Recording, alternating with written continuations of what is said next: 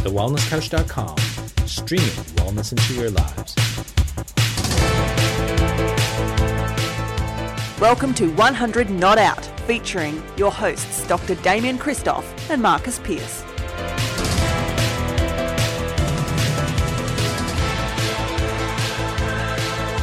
Welcome to 100 Not Out, a completely unabridged version, may I say. This is a weekly show dedicated to helping you master the art of aging well. My name is Marcus Pierce, and it gives me great pleasure, as always, to bring on the co founder of the Wellness Couch and the Wellness Guys. He is my brother from another mother, the dead set legend himself, the guru of life, love, wellness, inspiration. What more can I say? How big can this intro be? Dr. Damien Christoph. crazy, crazy, mate. Thank you for that great introduction. It's amazing because I actually I listened for the little um, "What are you going to throw in there?" bit. Um, it does make me feel quite uncomfortable. Anyway, interesting, interesting, uh, mate. We've been chatting a lot lately, um, and you've become incredibly fascinated, more fascinated with challenge in people's lives, and in particular the Holocaust and uh, and the Holocaust survivors and and how they got through it. And you know, I recall in our early days of 100 Not Out, um, how fascinated you were with the ability for people to move on and forgive. And uh, and and I think that's that's been a key. Uh, it's part of your fabric is this forgiveness, this ability to move on and to put things in perspective. You know, how bad are things really when you've got things that were that bad only 50 years ago um, mm. or 60 years ago? You know, so I'd love to learn more about what makes you tick in that regard because I know that in our next interview, we're interviewing a, a Holocaust survivor. Um, you've just watched a movie, um, Ashalev, oh no, not Ashalev, um, Schindler's List, and uh, and obviously that's it sparked, it struck a chord with you, and I'd love to know what it is about this particular subject, this particular period in the evolution of the world. Uh, that why why does it um, really pull you? Why does it really uh, create momentum for you? What's what's actually going on there? The only I'm going to give you the answer in in the version of a story. I don't know if it's going to answer it, but here here goes. All right. So Schindler's List was made by Steven Spielberg, and in 1994, I think it was. Now before that, an Australian author who we will interview on 100 Not Out by the name of Tom Keneally, who was in his 80s He's written over 30 books. Is in San Francisco, and he goes to a luggage store to uh, either get a um, improvement made to his withering briefcase or to buy a new briefcase. Anyway, the owner of the luggage store is a survivor of the Holocaust. Mr. Pfefferberg or Pfefferberg, I forget if it's a silent P or not. But um, Leopold Page, or Leopold Pepperberg is the owner of this luggage store. And Leopold, for many years, has been chewing the ear off of anyone that walks into his store who has the slightest association with the film industry, is an author, or is in the uh, creation of, uh, of, of, storytelling. Uh, because at, up until this point, the story of Schindler's List has never been shared with the world. And so Leopold Page Leopold Pfefferberg is, is trying to get this story out there. So Tom Keneally, in the middle of a business trip, goes in to get his briefcase fixed or buys a new one, whatever. And Leopold succeeds pretty much at convincing Tom Keneally that this is a story worth telling.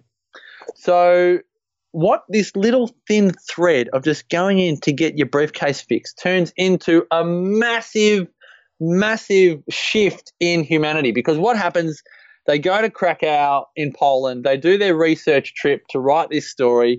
Tom Keneally writes the book, which is known as Schindler's Ark. And this book becomes a global phenomenon, lands on the desk of Steven Spielberg, who contemplates making the movie. Spielberg buys the rights to the movie, but then in his own words, doesn't have the maturity or the uh, uh, it's too deep for him at this point of his career. So Spielberg trades Schindler's List with Martin Scorsese. Says Scorsese, you make Schindler's List, and I think Scorsese gave him Cape Fear. I think it was, but then uh, Spielberg uh, had a change of heart, and he took Schindler's List back, and he makes the movie Schindler's List. Schindler's List goes on to win eight Academy Awards. But here's what's even bigger the movie has such an impact on Spielberg that he decides to create a foundation called the Shoah Foundation, which tells the story of as many survivors of the Holocaust that people can find. And so the Shoah Foundation travels the world interviewing over 56,000 survivors of the Holocaust. Amazing. All because of an Australian author who went to San Fran and into a luggage store to get his briefcase fixed. Don't you think that's just phenomenal? It's amazing. It's amazing. I do. I think it's absolutely phenomenal, and that's um, you know, again, that's the whole. That's the butterfly effect. That's the uh, ripple. That's the pebble in the pond. You know, that's it's amazing how that takes place. You told a story the other day when we were in the car. I was driving, and uh, and and you spoke about um, the the mold, the ring mold. Um, Yes. and and that really was uh, incredible to me that um, that somewhere here in Melbourne. You know, can you tell the story? Tell the story because Yep. it's Yeah, just yeah. it's So- a fascinating thing. It's incredible. Yeah. So so what? So so after I've watched this movie, and I will I will answer this question about forgiveness, but after I watch this movie, and and it might seem crazy, but my journalistic mind will be with me forever. So whenever I, I read a book or I watch a movie, I am just so curious to find out what's happened to people in the movie or the book, and and you know their history and all the rest of it. So I find out just in my in my browsing the internet that um, if you've watched Schindler's List, and please, listeners, and if you haven't watched it, I highly recommend it. Will have, a, I'm sure, it will have a profound impact on you. Having said that, I don't think Sarah could watch it because blood and guts and the, the phase of parenting that Sarah's at, she cannot, she does not watch any death. she's she's rom com, right? She's all about rom com. Oh, it's rom com city in our place. Absolutely.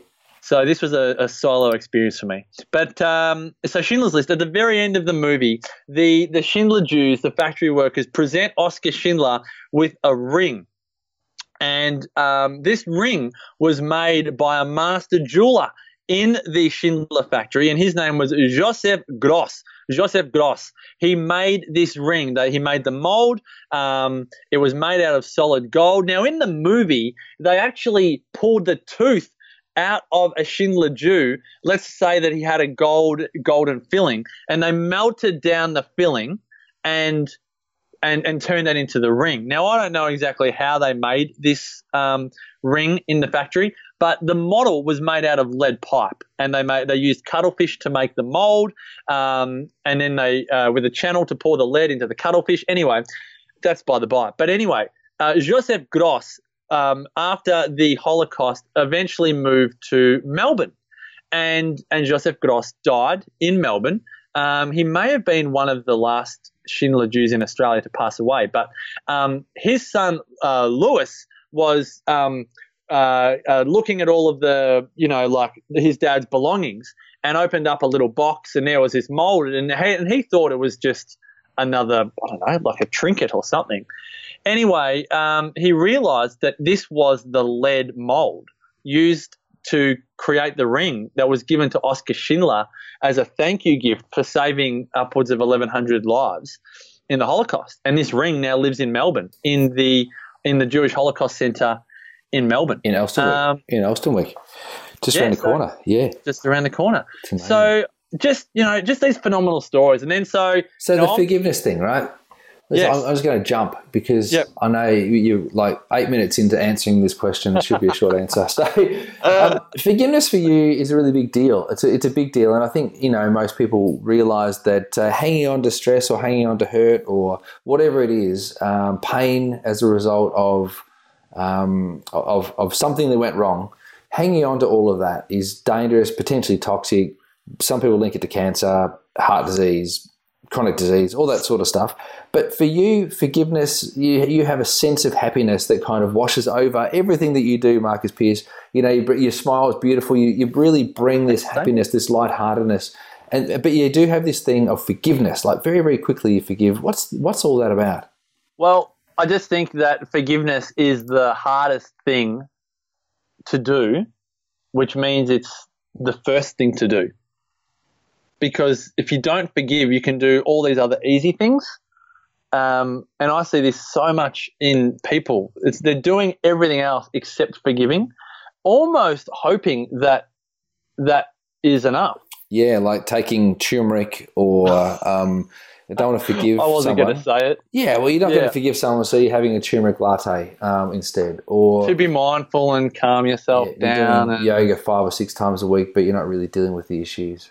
Um, yeah, uh, and this is. And I don't want to make it personal. Like I'm not saying that it's. It, all I'm saying is that this is what I, I observe, and so I'm very selfish, and I just view that if I want to live my best life, um, my learnings and my my life and and the way I live, it's just so much. It's so much better for me and others. But it's so much better for me to forgive easily, and there's a book. I don't know. Uh, uh, my brother-in-law is reading it at the moment, and it's. Uh, I love the title of the book, and, and many listeners have probably heard of it, called "The Subtle Art of Not Giving a F Bomb." you heard of this book? Yeah, Subtle Art of. Not Giving an F Bomb. Yeah, I have. Yeah, yeah, yeah. Um, getting rave reviews around the world, and I just think that it, it that that's almost like the hipster mantra for forgiving easily, just to not give an f bomb.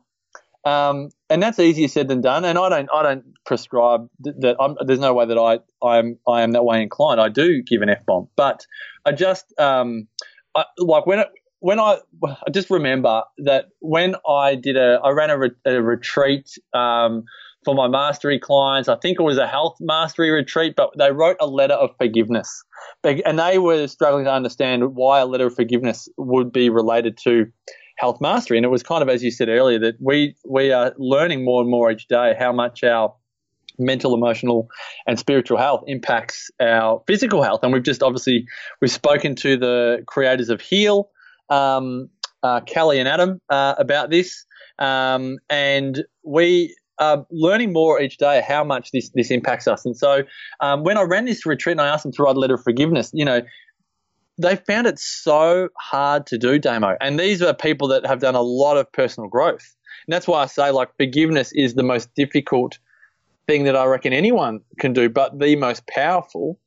Um, but because it's the hardest, is it something that, that we do? My view is it's definitely something to do more of, and there is no greater example. I think is why I'm so obsessed with the Holocaust. There's no greater example than the art of forgiveness in practice than the Holocaust and the survivors of the Holocaust. And the one thing which seems to be uh, common to those survivors that have survived and thrived in life Mhm. is they have um, developed the art of forgiveness. And Nice. It's nice. didn't happen didn't happen quickly. That's just my my in parentheses. Hmm. They didn't forgive the day they left the you know Auschwitz or wherever they were. It's a it's Um, a gradual thing, it seems, isn't it? Like it's a it's a gradual thing to forgive someone because you can say the words, but deep down you've got to feel it, and uh, and it's going to take time to get there. It does take a little bit of time.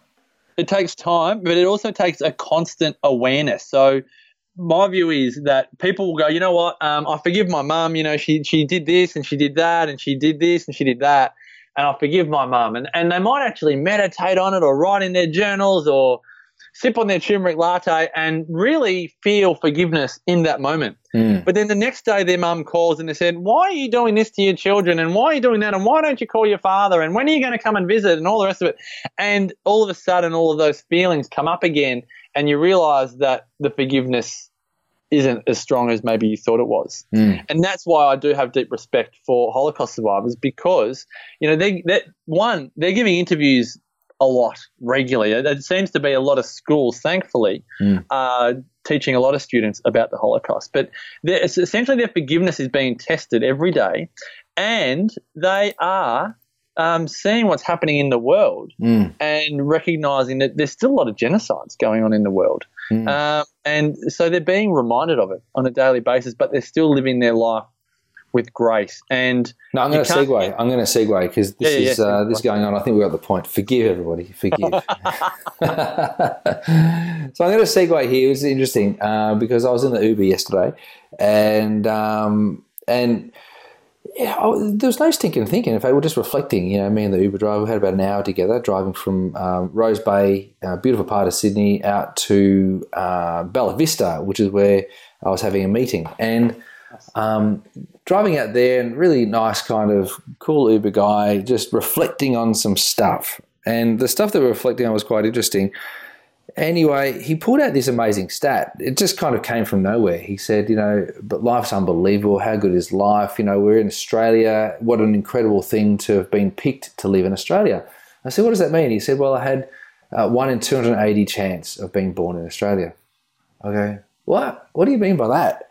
And he said, well, if you consider that we're, you know, particles from the cosmos and at some point we got chosen to be, you know, part of our parents' life, um, and you consider that everyone's complaining about stuff. You know, they could be complaining about the cost of money or not sending their kids to private school or um, not having uh, enough money for the you know the turmeric latte upsized for 50 cents whatever it is people are complaining about stuff like putting into reality and this comes back to the holocaust you know you think about the things that these guys had to deal with and go through and watch family members be slaughtered and all of that all of that horrendous um, time that, that they've then gone on to forgive. He says, I had one in 280 chance of being born in Australia. I said, okay, so tell me about that. He said, well, if you get the population of the world and you divide it by the population of Australia, it's like 280. I go, okay. He said, so when I was, you know, a particle in the cosmos and God said to me, he said, I don't believe in God, but if, you know, God said to me, pick a number between 1 and 280, and I picked 48, and that just happened to be Australia.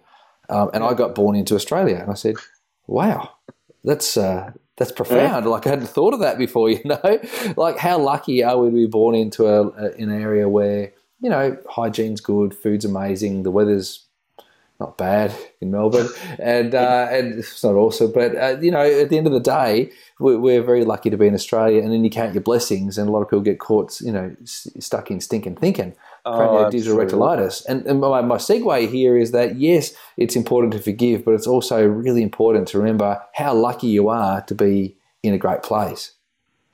This is, um, I'm so glad you said that because there is, I don't, as, as you probably know, I don't keep my eye on the global news, put my finger on the global news pulse all that much. But um, every time I travel, and we had a, we had chats about this after Ikaria last mm. year. Mm. Um, you get back home, and we all know there's no place like home, but you, you realise, you know, Australia is one of, if not the best country in the world, um, and we're very fortunate to live where we live. Um, but how is this for a politically incorrect statement from my mother, darling? Which I, I do love this statement, by the way. oh, here we go. here we Uh-oh, go. About to get thrown under the bus here. Um, some people need a tragedy in their life. Yes. Because their their stinking thinking has become so toxic that they have forgotten all of the wonderful things in their life. And sometimes it's only when a tragedy comes along that you actually realize how good you had it. Um, you look at again what say what happened. You know, six million Jews died, and all of them are, are, are humming along in their life. You know, jobs, family, money, all of the things, and then all of a sudden it's gone. You realize you had it pretty good. So you're not going to complain about too much after that. The contrast, uh, the gratitude of contrast. So I, I remember the interview I did with you once. Uh, I think it was the summit, the How Do You Fly summit, and you spoke about uh, your upbringing and your um, St Vincent de Paul and yeah. the Baker's the uh, the Baker's Delight offcuts. yeah. it wasn't even wasn't even Baker's Delight, but it was uh, definitely the, the we used to get all the, the stale bread from the bakery from the day before, or maybe a couple of days before, brought to us in a garbage bag, and it was already stale and rock solid. You could chuck it at someone, and they get bruised. they get concussed. They wouldn't pass the concussion test. Yeah, that's right. That's right. They'd be out for three weeks, and but we uh, we actually would put it into the microwave to make it fresh again. But you know, it's counting your blessing. But that's the thing, the gratitude of contrast. And now you think of your life now, and you think of Jackson's life, and you think of the fresh bread, you think of the school, and you think of you know the travels that he's been on. And I think just think the gratitude of contrast is is a wonderful. That's just a wonderful way to feel great about yourself and the world and uh, where you sit in the world and your life because you know there are so many so many people have they would kill for whatever it is you the listener have right now they would just love your problems right now mm-hmm. And you know if you keep on viewing them as problems one, you're not going to feel any better about them, but two, um, you just get stuck in in what do you call it, cranio digital rectilitis. That's the one. Um, syndrome, just with stinking thing, and that, and that benefits no one. Your kids mm. don't like it, you don't like it, your friends don't like it, your mm. colleagues don't like it, your community doesn't like it. Yeah. anyone, whenever you get around someone in a in a bad mood, like you don't want to be around them very long. No. Absolutely, it's very easy to disengage and, and try to run away because you got to, you know, save yourself from that sort of situation. No one likes a toxic environment. No one, not not any animal on the planet likes to be in danger. And there's a So difference, and this is important, I think, because again, just having spoken to Kelly Noonan and Adam Schomer from Yes, Heal, from Heal. there's a difference between stinking thinking and just being in a bad mood. Like the, the mantra to our kids is it's okay to be angry, it's not okay to be mean. Like if you're in a bad mood, Nice. get out, yell, Yeah. scream. Get it out. Yep. Yeah. Better But- out than in. Better out than in, right? Yeah. But don't be mean. Mm. Like don't go off talking to others and being disrespectful and everything else. There's no reason why your bad mood has to infiltrate everyone else's. Um, and the other thing, I don't know what you think about this, but the other thing I'm, I'm attempting to teach my kids is if you're going to live with stinking thinking, like people, they're just not going to be magnetized to you. Like people don't want to hang around that type of environment and that type of belief system. 100%. So half the time, you know, the reason to um, have a great mental attitude towards life is for the people that it benefits around you, family, friends, and so on. It, it, it does make a difference. I have no doubt, and you said some beautiful things about me at the beginning of this podcast, Damo, but I have no doubt that that makes our friendship stronger, knowing that when I call you, you know you're going to get some overly enthusiastic, to the, you know, chew your ear off type thing, which is sometimes why maybe the call needs to be flicked because it's never a short conversation.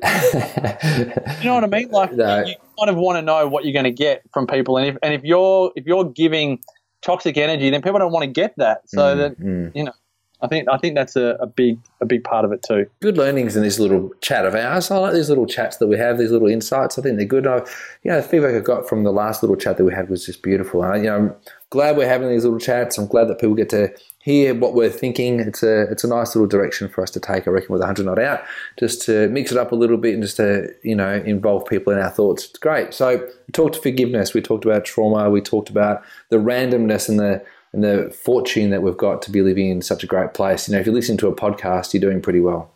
Oh, that's know, such a good call. You're not such on a good call. bum. Hey, speaking of, of changing it up a bit, I'll I'll give you a phone conversation chat on the air. Mm. Put you um just totally off the cuff. So I'm going to Sydney in a few weeks. Mm. um, and I'm going to make every effort to uh, take Eddie Jaku out for lunch, and or visit the Jewish Museum. Nice. Um, and I don't know if you're around, um, and if you've got any business that you might need to attend to in Sydney. Well- but we could even just Okay. put it out to our listeners in our tribe, Mm. see if they might want to come on a 100 not out tour of the Jewish Museum, led by the great Holocaust survivor, the 97 years young Eddie Jaku. Wow, wouldn't that be great? What day was that? Is it a Wednesday? Um, I think it's going to be a Thursday, which I was thinking might not work on your work front. Ah, no. Um, well, let's talk about that. Let's talk about Yeah. that. But if people do want to come, get in touch with us. Um, Yeah. Leave us I'll let people know if it's happening. I'll let people know. Put it that way. Good, good. Nice. Love it. Yeah. All right. Thanks again. Thanks Thanks, for making the um, opportunity for this chat. And hope Thanks for sharing your wisdom. Oh, no worries. Go and watch Schindler's List, folks. It'll it'll have an impact on your life. Well, now that you look Um, at it from different, you know, with different goggles on, I think a lot of people saw it for the spectacle that it was, and it was a Steven Spielberg movie. And at the time, I think he just made ET, so it was kind of one of those big deals, you know, ET in Jurassic Park. But now um, you've got some context around it; it's, a, it's an even bigger deal. Yep, 100%. So, um, be more in the show notes on this episode, guys. Uh, you can see that over at thewellnesscouch.com forward slash 100 not out. To learn more about the incredible work that the great Damien Christoph does, go over to damienchristoph.com, myself, marcuspierce.com.au. Now, if you don't know about our longevity experience in Ikaria, the Greek island known as the island where people forget to die, head on over to 100notout.com. That's 100notout.com. Uh, you'll see the application form there, June 25 to July 4, 2018, 10 days in paradise. And until next time, as always, continue to make the rest of your life the best of your life. This has been a production of TheWellnessCouch.com. Check us out on Facebook and join in the conversation on Facebook.com forward slash The Wellness Couch. Subscribe to each show on iTunes and check us out on Twitter. The Wellness Couch, streaming wellness into your lives. Whilst the Wellness Couch presenter endeavor to provide accurate and helpful information to their listeners, these podcasts cannot take into account individual circumstances and are not intended to be a substitute for health and medical advice from a qualified health professional. You should always seek the advice of a qualified health professional before acting on any of the information provided by any of the Wellness Couch podcasts.